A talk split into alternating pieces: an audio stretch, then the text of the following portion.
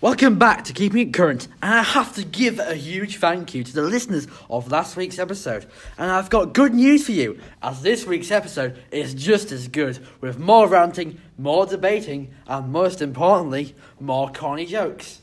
This week we're joined by young Tory Matthew Dean. The young Tories are currently an endangered species, so if you can keep giving, the young Tories will live to fight another day. And, ladies and gents, please give a whoop, holler and cheer for our political analyst, Jacob Reed. Thank you very much, Thomas. Glad to be back. This week we'll be discussing whether the voting age should be lowered. First, we'll talk about the advantages that lowering the voting age would bring. The current law states that you can vote at the age of eighteen, but there are campaigns to lower the voting age to sixteen, and in many other countries, the voting age is sixteen. Jacob, why do you think that the voting age hasn't been lowered in the U K? Um, that's an interesting question. I think if you look at the countries, yes, there are countries in which you can vote at the age of sixteen. The biggest example, I think, comes with Germany. You can vote in federal but not general elections at the age of sixteen. But I think it's fair to say that if the U K was to lower the voting age, um, it really would be taking a lead. So I think perhaps... Um, Perhaps it's quite a new phenomenon. Um, I don't know what else to say. I'm sorry, Thomas. Jacob, you're fired. Okay, yeah, I, I believe that there are many benefits to lowering the voting age. For example, it would increase participation as more people will be enabled to participate in key votes which affect them so much more than some of the people who are able to vote. Also, uh, they're, they're responsible, as you're allowed to drive at seventeen, you can have sex at sixteen, and you can also have a job at fourteen. Those are pretty big responsibilities. So what, they... what we're talking about is Mister Ridley here. He's got a job, he's got a wife, he's got a baby, and but he cannot vote. Oh, oh, yeah, Jacob, you hit the nail on the head there. No, who's uh, a lucky lady? uh, that's that's undisturbed here. Sorry, ladies and gentlemen, you're not finding out today. Okay, there's a pretty big responsibility as they bring you into the adult world. If you're responsible to driving a car, which can be a killing machine depending on who's behind the wheel. If you are, Thomas. Jacob, those are some massive responsibilities for young people.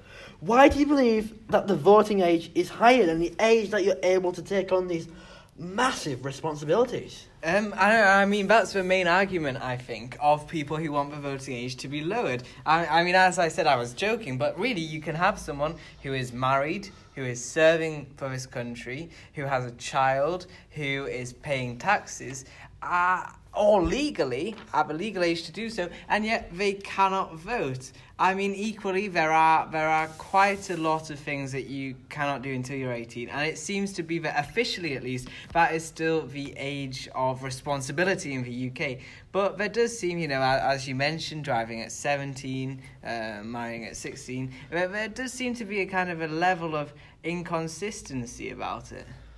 Yeah, so, you see, in some elections and referendums, turnout is um, extremely low. For example, the referendum on whether there should be a London Mayor and London Assembly in um, nineteen ninety-seven, was it? Yes, something, nineteen ninety-seven, ninety-eight, something like that. Was a mere uh, thirty-four percent, and the referendum on using the A V electoral system in uh, twenty eleven only had a turnout of forty-two point two percent. Jacob, do you think that turnout would increase if the voting age was lowered? I mean, again, this is another interesting question. I think, um, yes, the number of people voting would increase because it would make the franchise much bigger, or uh, slightly bigger. Uh, whether or not the percentage turnout would increase, that's a, that's a completely different question. Because if you look at the trends, um, without fail... Without fail, older voters vote much more, in much greater numbers, than younger voters. So if you move a franchise from starting at eighteen to starting at sixteen, um, would those sixteen and seventeen-year-olds, would they vote like old people? Would ninety percent of them vote? Or would they vote like the rest of the young people? Would they vote like sixty percent? But I think it's another interesting question, because we're stuck, I believe, at the minute, in a vicious circle. in that young people aren't voting, certainly not in the numbers of older voters, and as such, political parties make minimal effort to appeal to younger voters. That's why students are getting nine grand tuition fees a year because of this period of austerity, but all of the uh, older people are keeping their free bus pass, their, their fuel allowance, et cetera, et cetera. It's because old people vote, the political parties want to woo them. So I think the question is, if you lower the voting age and you show young people that their voices can be listened to, will be listened to, and that they are valuable in our political system, um, does that allow us to break out of that vicious circle? And does it allow us to get a stronger turnout, not only among sixteen to seventeen-year-olds, but among lower generations more generally? And that's a big question. And frankly, Thomas, I don't know. But what I would point to you, to you two, and I think you're going to mention this, is a Scottish independence referendum. two thousand fourteen, sixteen and seventeen-year-olds were able to vote. And admittedly, they still voted in lower numbers than older people, but a massive turnout in the seventies, if not eighties, uh, percent. So that's an interesting question. Yes, so you didn't me- mention about the Scottish independence referendum. We will come on to that later in the show. So now it's time to talk about the disadvantages lowering the voting age would bring. For every advantage, there's a disadvantage, and it's no different when it comes to whether the voting age should be lowered. Some would argue that young people are unlikely to vote due to the fact that you get very low turnouts from the younger generation. For example, only forty-four percent of eighteen to twenty-four-year-olds voted in the twenty ten general election, while the turnout, overall turnout, was sixty-five percent. Jacob, why do you think we get figures that are this low in things that affect the, the young people so much? I mean, as I said before, I think we are stuck in this vicious cycle, and I think that's something to do with it. I think there are a couple of other things you can point to. I think perhaps young people are seeing a lack of political education, political knowledge, political awareness. And they, it comes to election time, they have the vote, and they say, well, I don't know how to vote, I don't know what the different people stand for, I don't know what the difference is, I don't know why I would vote. And so maybe there needs to be more focus put on uh, political education in schools. I think another reason for the low turnout is that young people, they have a different way of engaging with democracy and engaging with the political process. You know, m- So your seventy-five-year-old conservative grandma isn't likely to go on Facebook and like a couple of political posts and isn't likely to set up a petition on change dot org or the government's website. But a young person might. By contrast, we know that that seventy-five-year-old Tory grandma is much more likely to vote, and seemingly the younger people aren't. So there's a question, you know, is is there much of a difference between the participation, um, as much of a difference as the statistics for voting suggests? And I'm, I'm not sure. Yes, so on the other hand, there was a so-called youth quake in the twenty seventeen general election, but the turnout of eighteen to twenty-four-year-olds in the twenty seventeen general election was hovering at around sixty percent. And when you compare that to the turnout of over seventies, which was eighty-four percent, it's it's huge, the difference. You know, you just like see massive gaps. It's like, you know, like when Moses went along and parted the Red Sea, it's like that big a gap. So uh, what we've got to see, we've got to put that into context here. It's like when you have a small person stood next to Peter Crouch. Yes, I know what you said. Peter Crouch, thank you very much for listening. Now, now it's time to turn off.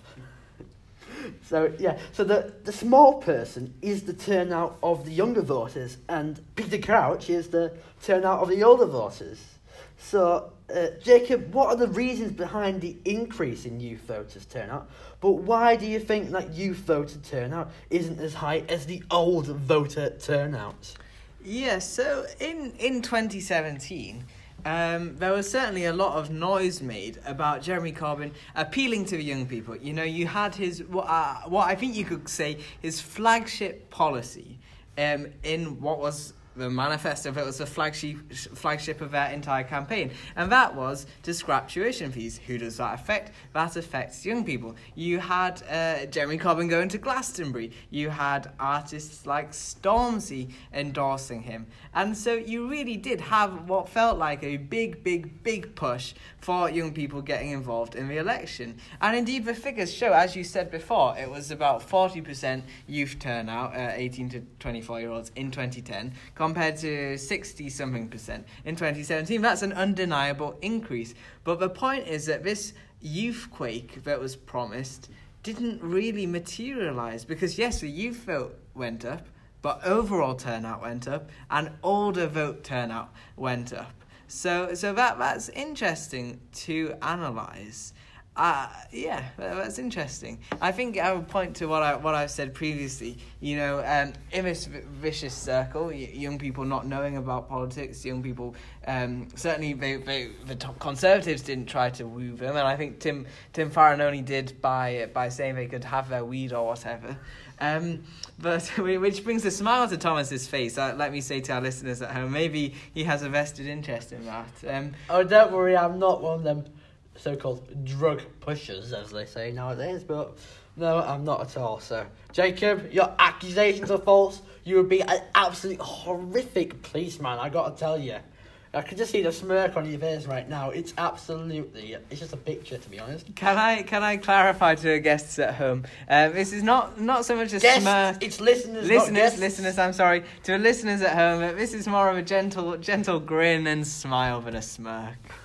Okay, so lowering the voting age may also increase the amount of wasted votes, as some voters may be less educated on political matters than others are. This may lead them to not using their votes, and that would result in a, in small turnouts.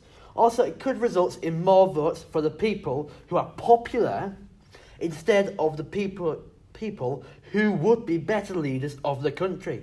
Jacob, do you think lowering the voting age would affect results of elections? Um, I mean, Thomas, you raise valid points, and they are some key arguments used by people, again, who are against lowering the voting age. But I think you've got to acknowledge, um, you, quite quite simply, you've got many adults who vote um, and who don't have a greatly vast political knowledge, or who vote because of who is popular, appeals popular to them, as opposed to who they think would really be the best to lead the country. So I think um, I think you are on a, a very slippery slope when you say, you know, you've got to have a certain intelligence to vote, or you've got to have a certain political understanding to vote. Because if you're doing that, maybe half of of sixteen and seventeen year olds would be able to vote, and half of thirty to forty year olds wouldn't. Um, So, so yeah, I think as for the results of general elections themselves, if you look at the figures, there is an undeniable, unmistakable uh, trend in that young people are significantly more likely to vote Labour than Conservative. And it stands to reason, therefore, if you increase the voting age to younger voters, that the Labour vote would increase. However, again, you've got to ask for turnout. If there was a relatively low turnout among sixteen and seventeen-year-olds, then this effect really wouldn't have much of a difference. Consider as well that we're having when we're having an ageing population, so perhaps that's naturally swaying towards the um, uh, towards the Conservatives. And as well, finally, what I would say, Thomas, is at the minute, at the minute, Labour is much more popular with young people, because at the minute, Labour, and not the Conservatives, is the one trying to appeal to young people.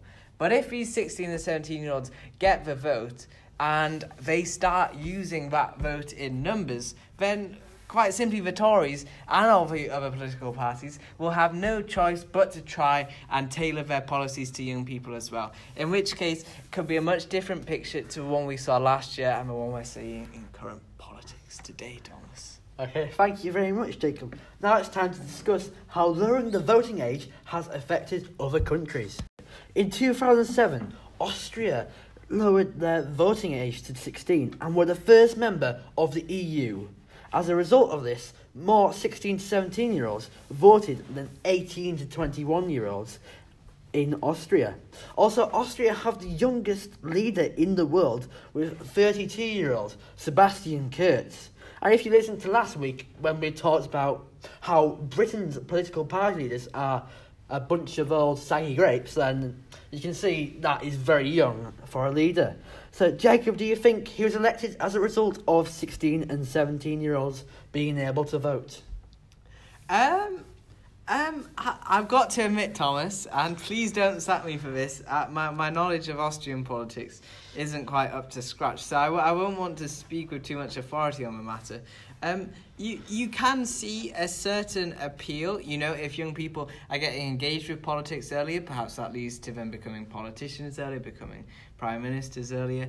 Uh, and you can see as well, young people probably can relate more to someone of thirty-two than of seventy-two, you know. They'll ha- ha- have had similar experiences, uh, a similar worldview, a more similar uh, everyday life. But what I would also say is that... Um, Bear in mind the so-called youthquake around Jeremy Corbyn. And Jeremy Corbyn, I'm not entirely sure how old he is, but uh, with, with a um, great... Res- six, sixty-nine years sixty-nine, old. sixty-nine, and with great respect, you know, he, he's getting on a bit. So I, I think, I think uh, uh, probably, um, you know, young people voting might produce younger politicians, um, but equally, that's not to say young people will, will only vote exclusively for, for, for younger politicians.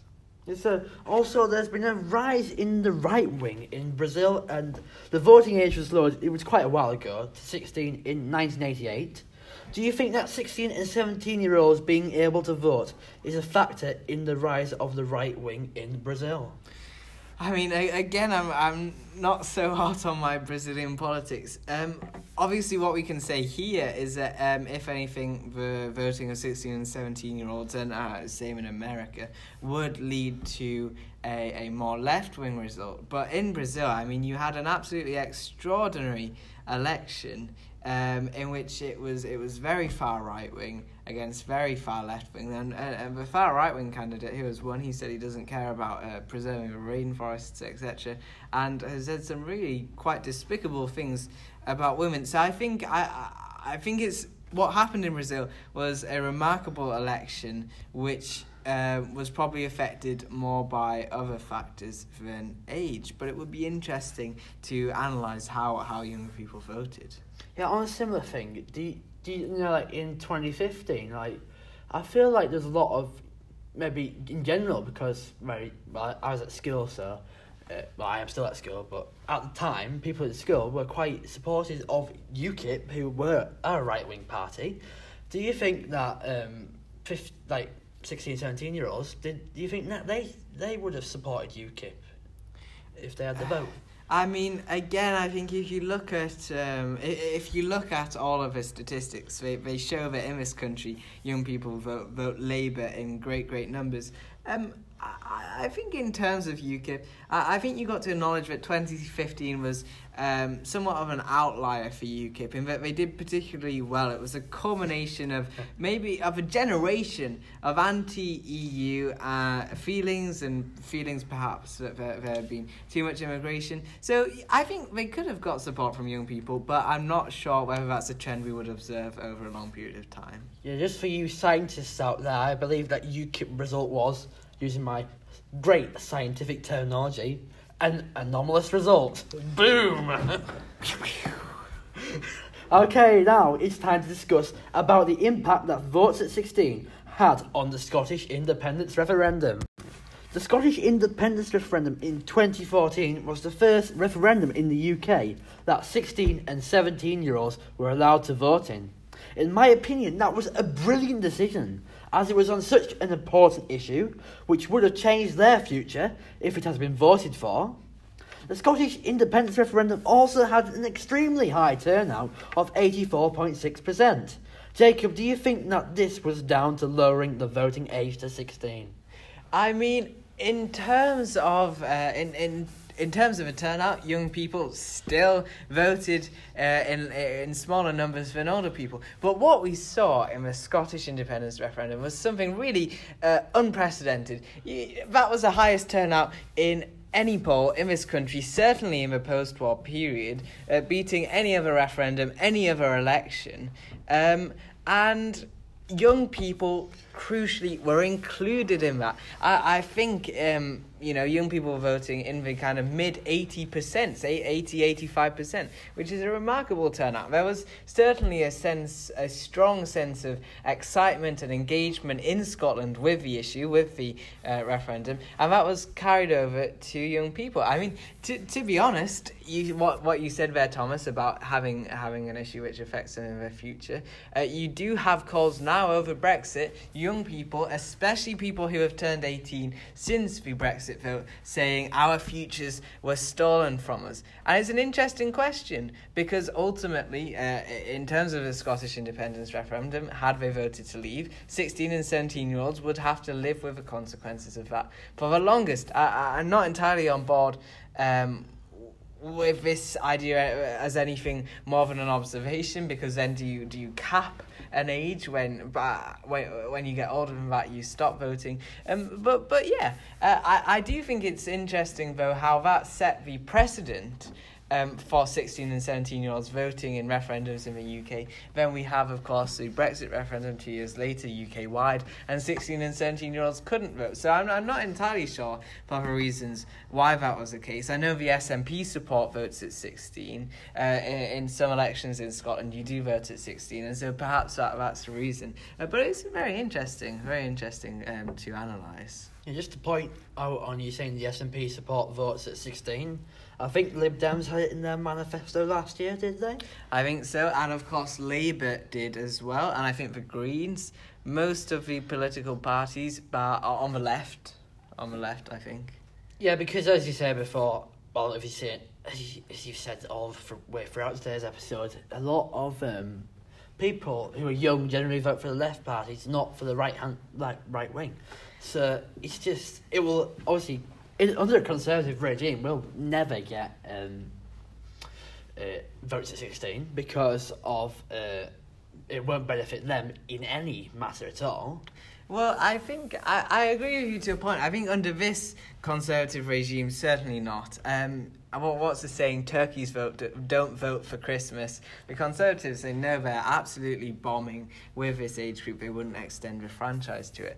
Um, But I think I think as well there is a slight cynicism about the idea that political parties either support or don't support votes at sixteen purely because of what's in their electoral interest. You know, I think there is an element of, uh, you know, do they think it would improve overall engagement?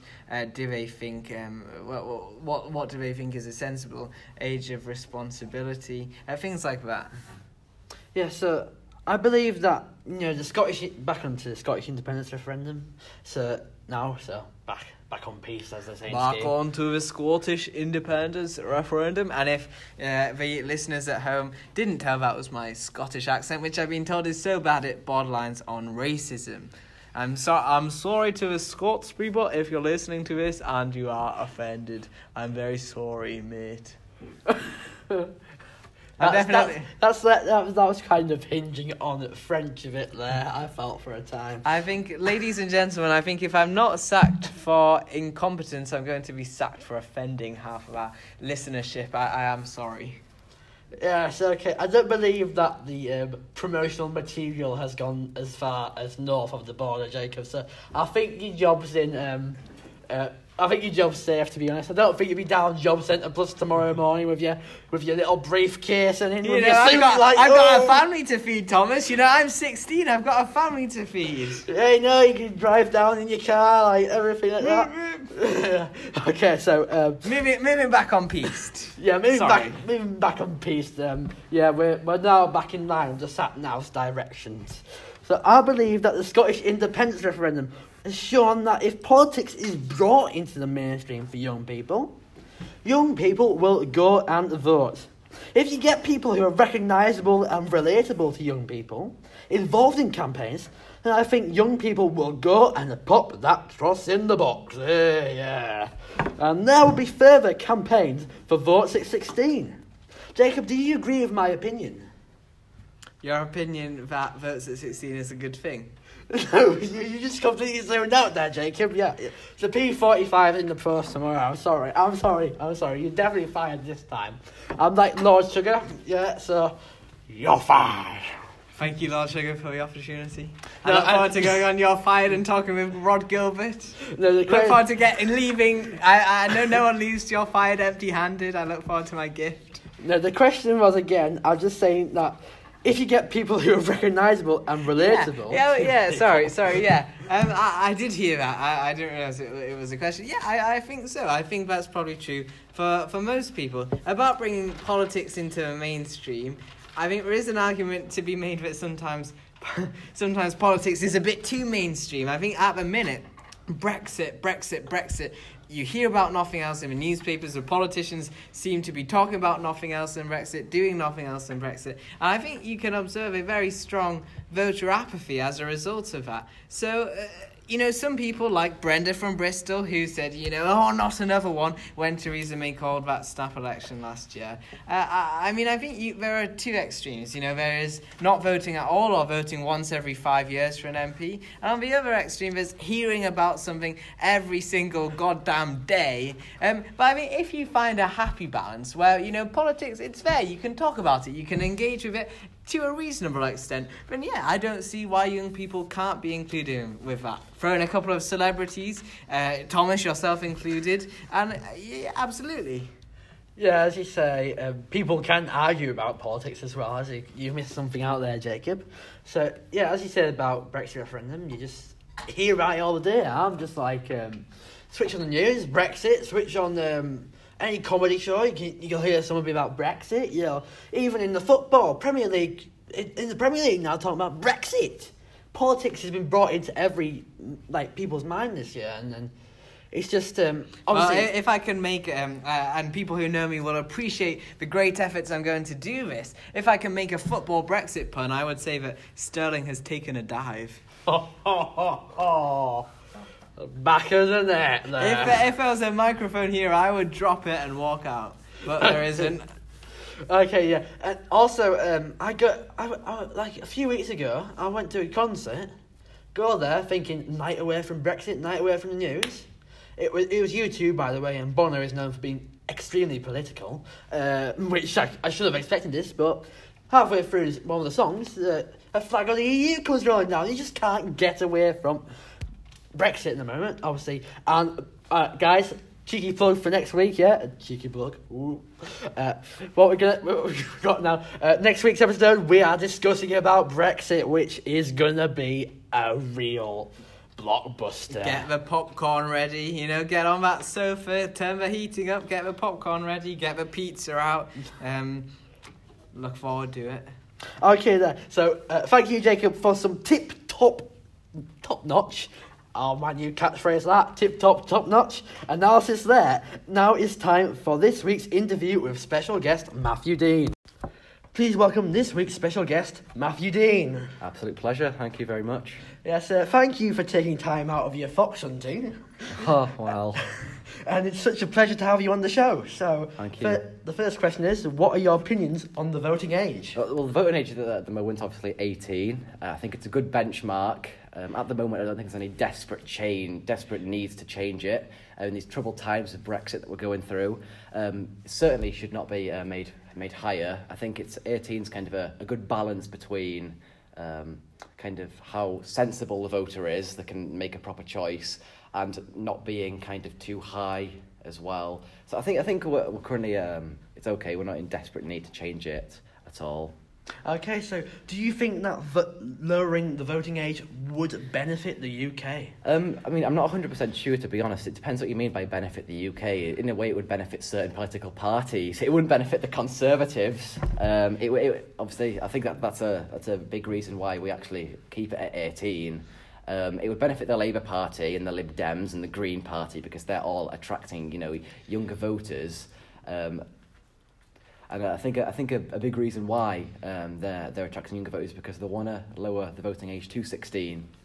Um, I, it, it helps them in. It would help the, those political parties, but it wouldn't help the Conservatives. So when you say help the country, I'm not sure if, if it would actually help the country as a whole. I mean, maybe it would. I think in I think in Scandinavia, um, in Norway, Sweden, uh, you can vote at age sixteen, and obviously in a Scottish independence referendum you could, and we we see there that that sixteen-year-olds are making um, a completely uh, rational choice. and they know what they're voting for. Yeah. I mean, especially in the Scottish independence referendum. I mean, it was it was uh, there was no kind of. It, was, it wasn't like Brexit where there was uh, mm. lots of different routes that could go down. It was independence, or it wasn't independence. Yeah, yeah, okay, yeah. So, um, why do you think the Conservatives don't support lowering the voting age? I think I've already answered that question for you there. It, it, simply, it doesn't benefit us. And I think a lot of the thing about the Conservative Party is that, that we conserve. We conserve things that have happened in the past. We conserve history. And obviously the voting age has been eighteen for a long, long time. Um, I think I think that's it. It's kind of conservatism with a big C there, in that uh, we need to conserve what's current, what currently is the status quo, I suppose. So on your like affiliation with the Conservatives, mm-hmm. why did you decide to join them? Uh, well, I originally only wanted to decide to join a uh, to sorry to join a political party so I could vote in the leadership election. Because um, I mean, you see, you see, with the Labour Party, when said they were, when they announced leadership election, the, the membership shot up and it's now at five hundred thousand, half, half a million members. Um, with the Conservatives, you have to be a member for three months before you can vote in a leadership election. So whether it, I've been a member for a month now, so I mean, whether we have to hold on a couple of months or whether there'll, there'll be a leadership election around about Christmas, I probably won't be able to. I won't be able to vote in that. Um, but uh, I wanted to join a political party, obviously originally, so I could so I could vote in leadership elections. But I, I've become more interested in kind of local issues. I'm hoping to go down to a, a couple of the meetings. Uh, recently in Carlisle, the number of councillors has been lowered from fifty to uh, thirty-six, I think. Um, which which is which is good. I uh, support um, the number of M Ps being lowered from six six hundreds loads, yeah. six hundred down to two or three hundred. I mean, the House of Lords is even worse. The, the that that got drastically lowered a, a while ago. Yeah. Um, but I think I wanted to join a political party so I could get more involved, and the Conservatives is the one for me. Okay, yeah, that's um, very good propaganda for the Conservative Party. I think there'll be a, a paycheck to you in the post. uh, possibly, possibly. So, have to uh, see. So how can the Conservatives encourage young people like you yeah. to become members? Well, I think what young pe- I think we're not an exciting party at any stretch, and I think what young people need to understand is that so- socialism, the Labour Party. Uh, it's very exciting. I mean, the Green Party seems like a boogie bus, to be honest with you. Uh, but the socialism at the moment and the Labour Party is much more exciting. But I think what young people have got to understand is that with systemic change, good isn't brought. Uh, good isn't bought. Sorry. Um, we, we did in our A-level politics class about, and Mister Martin told us about the organism. Um, how if the the constitution's like an organism, if you change it too too much, you, you'll destroy it. Yeah. Um, and I think you've got to kind of identify the single issues and work around them from there, rather than you know bringing systemic change. I mean, there's lots of things in the Conservative, uh, lots of Conservative policies I don't agree with. I mean, first past the post, we only support that really because it benefits us. Uh, it's it's mad how yeah. U KIP can get thirteen percent and get zero point two percent of the seats. And the Green Party and the Lib Dems were underrepresented, and then how the S N P were really overrepresented. Yeah. Um, but I, that's that's one thing I think young people need to understand, that you, you can't bring good with systemic change, with radical change, and they need to work around single issues. Okay, so as you're a member of the Conservative Party, who would you vote for in a leadership election? Oh, oh wow. Um, that's a really difficult one, to be honest with you. Um... I've said in the past, I think I think uh, Ruth Davidson would be would be really good if we voted to remain, and Sajid Javid as well. I mean, because that links into um, how we can attract young people to the party. Because I think if we had someone like uh, how like Ruth Davidson, who's an open lesbian, and Sajid Javid, who who's like um who's civically British, it shows that we we're much more kind of um open. Because this, the view on the uh, Conservatives is being like conservatism with a big C, if you know what I mean, and. Given, how do I say that's that's that's difficult really. How the how uh, we're not very tolerant. And when we are, I mean, look, we've, we've got Ruth Davidson and Sajid Javid. I think they'd be brilliant, but um, and that would attract lots of young people to the party, I think. But I'm not sure if they're the right choices for us, bearing in mind who voted to leave. I think I think we really need to put a Brexiteer or a Eurosceptic in charge. Um, you know, Theresa, Theresa May and I think Andrea Leadsom dropped out with the whole row of when she said Theresa May didn't have children and things. I think Andrea Leadsom would have been much better, a much better choice then. But in, I mean, in terms of who would vote for, I really don't know actually. Um, I would, I, I would love to see Ruth Davidson in charge if we if we voted to remain. But in terms of voting for leave, I mean, I think we've put somebody in charge like Boris Johnson. Or J- Jacob Rees-Mogg has gone as a as a said he doesn't want to be part of a part of the run-in for leader. I wouldn't, wouldn't want any of those two anywhere. They they just push push young people away from the party, I think. Yeah. Um, I really don't know. That's a very difficult question. I, I can't answer that simply, to be honest with you there. Yeah, well, um, we're here on Keeping It Current. Um, last week we did a bit on Ruth Davidson. As, mm-hmm. um, Jacob Reed seems to be a very big canvasser of hers. Oh, so, yeah. yeah, so his check's, completely agree. In, his check's coming in the post as well from the Conservative Party. Okay, so um, out of all the Conservative M Ps, who's your favourite? Oh, well, um... my favourite uh, Conservative politician isn't actually an M P, he's an M E P, Member of European Parliament. Uh, uh, Daniel Hannan is a Member of European Parliament for South East England. Um, I kind of associate a lot of my beliefs with him, of course. I'm not a Conservative with a big C, uh, I hold lots of libertarian views, uh, as does he. Um, so he's, he's a soft Eurosceptic, mm-hmm. as I am. Um, I'd like to see the E U abolished and us having lots of different kind of um, body, independent bodies, like an yeah. education body. So obviously our students can go and study in Germany or France, yeah. whichever European country yeah. they want yeah. to, and a trading bloc, um, and possibly an, an assembly so we can go and discuss our issues, but not, have, not having an overriding body that can, that can take precedence over our own laws. Um, but yeah, da- Dan Hannan, Daniel Hannan's my favourite M P. Like me, strongly against socialism. He's an ultra-capitalist. Um, I think he supports the death penalty, which I do to a certain extent. Uh, that that's a conservative view with a very big C there.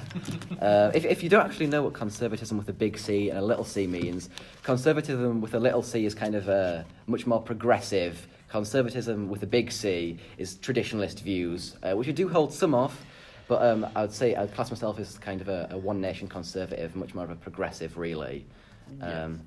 And obviously, uh, I'm all for privatisation. I mean, a lot of a lot of young people, especially who I know, regularly get trains say that you know it really needs nationalised. But nationalisation, this is the thing with socialism again. It it's not always the answer to systemic change. You've got to work around those issues. We've got to see if we can, um, of course, like put tariffs and things on yeah. these on these um, companies rather than just nationalising it straight away and say, okay, bring bring your bring um, the prices you're charging for tickets down. Come to a come to a conclusion. Yeah, so I, I understand what you said about the European Union, mm-hmm. because the, the exact words are European Union, yeah. and it doesn't feel yeah. like it's a union of countries. No, it feels certainly like, not. So if you... I'm going to come up with a, yeah. another little analogy here. Oh, it's like... here we go. I wonder what this the is European be. Union, it's just like...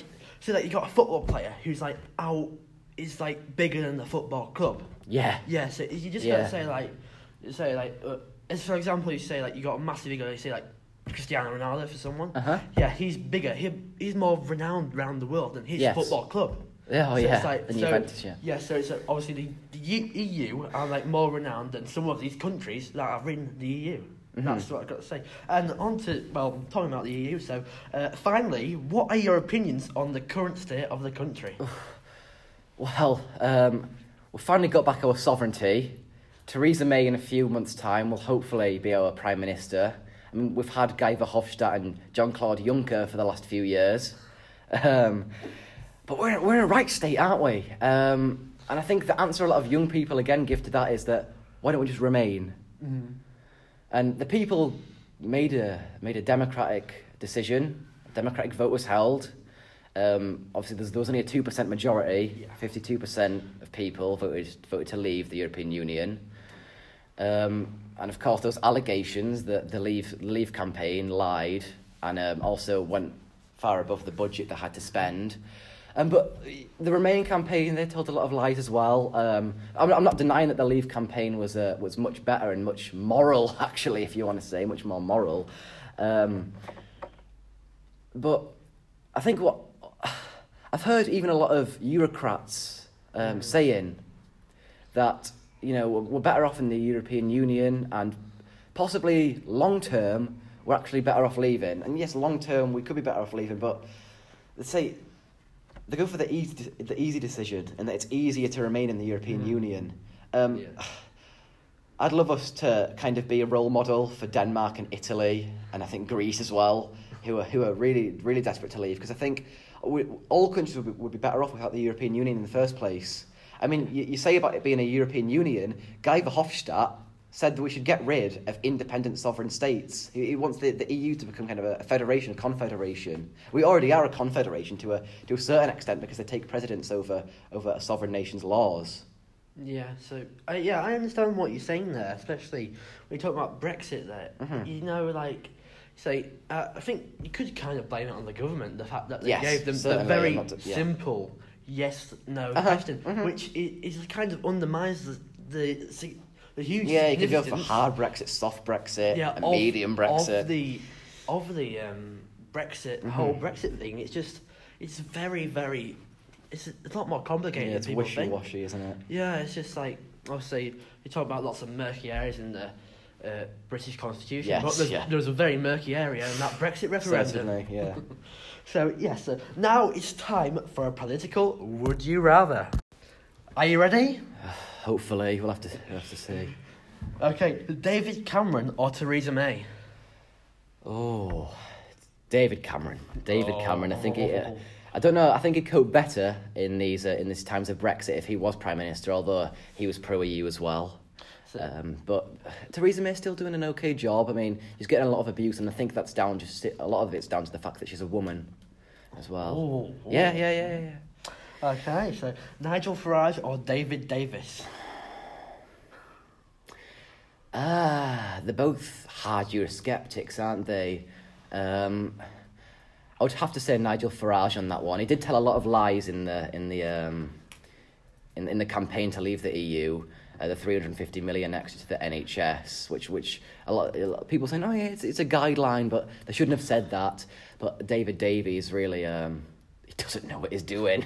I don't I don't want to expand on that too much unless I'll go off on a rant. Okay, so Vince Cable or Tim Farron? Oh no! Oh. Ah. Uh, Vince Cable, uh, they're both really nice men. Um, they're nice enough guys. Um, down to the fact that Tim Farron actually is part of Lib Dems, he, just simply down to the fact that he did describe himself as a Eurosceptic to a certain extent, although he did um, campaign to remain. I would have to say Tim Farron on that one. And oh. and he's a, he's a northerner as well. He's from up here, he's from the northwest. I don't think you'll like this next one. Oh, Ed Miliband or Jeremy Corbyn? Oh... Well, Jeremy Corbyn is way too far left. He's a disgusting socialist that has not an- honoured the uh, the soldiers that fought for the freedom we have to t- for t- today. Um, Ed Miliband did do that, and he supposedly was more centrist. Um, Ed Miliband I didn't particularly mind his political views as much as Jeremy Corbyn. Um, down simply down on that, I'd have to say Ed Miliband. But any of the previous politicians you've mentioned, I would say are better than them two. And you won't like the next one either. Tony Blair or Gordon Brown? Oh, Thomas, are you killing me here? Okay, um... apart from the fact that Tony Blair was a war criminal, he destroyed Iraq, destroyed the buildings in Iraq, wrecked people's lives in Iraq, stole all the natural resources from Iraq, um... Uh, hmm... He did increase political diversity, you know, the Blair's Babes thing... Uh, where he took uh, much more women um, into Parliament, and there was one disabled M P as well, which is really good. Um, Gordon Brown, um, two words, the debt, the deficit. Um, so I'd simply have to go for for Tony Blair off that. Oh, okay. So uh, Boris Johnson or Jacob Rees-Mogg? Ah, uh, um... Jacob Rees-Mogg. Okay, okay. Um, I think he's just more level-headed yeah. and uh, more straightforward, straight-talking. I don't like his political views too much, but yeah, he talks sense. Yeah. Philip Hammond or George Osborne? Ah, um... Philip Hammond, he doesn't... He knows what he's doing. I think he's a clever man. Um, you actually mentioned before about uh, who I'd vote for in the leadership election. I wouldn't actually particularly mind Philip Hammond, to be honest with you. Um, he wouldn't attract the youth, but he... I think he knows what he's doing. He's a, he's a, he's a clever guy. Um, George Osborne, though, me being a libertarian, when he raised those taxes, I, I remember when my dad said, when he raised the taxes, my dad said, this is stealing. So, I'd have to say um, George Osborne, definitely not on that one. So Philip Hammond, then? Philip Hammond, yeah. Sadiq Khan or Diane Abbott? Ah, uh, um, well, I think the com- complete opposite of Philip Hammond there. They really don't know what they're doing. Um, Diane Abbott. What? Uh, to what extent can I go to stress that? Uh, oh my! Really, I can't. Uh, so, right. Okay. So Sadiq Khan has recently spent one point seven million on fountains instead of police. I think that sums him up, really. Uh, um, uh, Diane Abbott. I don't know too much about Diane Abbott except for she's she's portrayed by right-wing media, which I look at as a complete fool. Um, but uh, whether that's to trust or not, but simply if things Sadiq Khan does, things Sadiq Khan said, I'd ha- I can't believe I'm ever saying this, I have to favour Diane Abbott, and that's the last time in my life I'll be favouring Diane Abbott over anybody, unless it's someone like Joseph Stalin, or Adolf Hitler. Oh, Alex Salmond or Nicola Sturgeon. Oh, goodness, well, um, I'm a British unionist. Uh, Irish Republicans, uh, I still respect you there. I don't. I don't mean it in a in a uh, violent term there. Uh, so I support a uh, United Kingdom, and they're both Scottish separatists. Um, Alex Salmond, who got into a lot of trouble a while ago, and Nicola Sturgeon. I think. I think. She, I think she's a clever person. As, as part of, apart from being a politician, I think she's a, she's a clever person again. And you can. I've been saying that about a lot of uh, these would you rather's here. A, a big thing I look for is kind of personality and transparency. So I'd have to say Nicola Sturgeon there, actually. Um, I think I, I respect her in that she, she stands up for what she believes yeah. in, proudly. And she never really kind of loses it with people yeah. who are in complete opposition to her. Mm-hmm. She's always, she always stays level-headed again. And I, th- I think she's a... Obviously, that she attracted a lot of young people to vote for the S N P, who weren't even Scottish nationalists. Um, I respect her a lot in that. There we go. Going back a bit of a while here. Mm-hmm. We're going mm-hmm. to John Major or William Hague. Oh... I think definitely John Major there. Um, I think William Hague wasn't the right man for the job at the time. I'd have absolutely loved to have seen Michael Portillo as the leader of the uh, Conservative Party. I'd have absolutely loved it. I mean, one of his, his famous quote is, you know, the S A S, um, who dares wins, we are the Conservatives, we dare, we win. I absolutely love that. Uh, I think my, Michael Portillo would have been so solid, and he's a youth sceptic as well. Um, but I'd have to say... I'd have to say John Major there, definitely not okay. William Hague. John, I think John, John Major, although he was he was the one that uh, kind of led Labour on to getting yeah. a landslide victory mm. in ninety-seven. But um, yeah, John Major over William Hague. Okay, so that's it. Thank you very much to this week's special guest, Matthew Dean. It's been brilliant, thank you. Now it's time for questions from the listeners.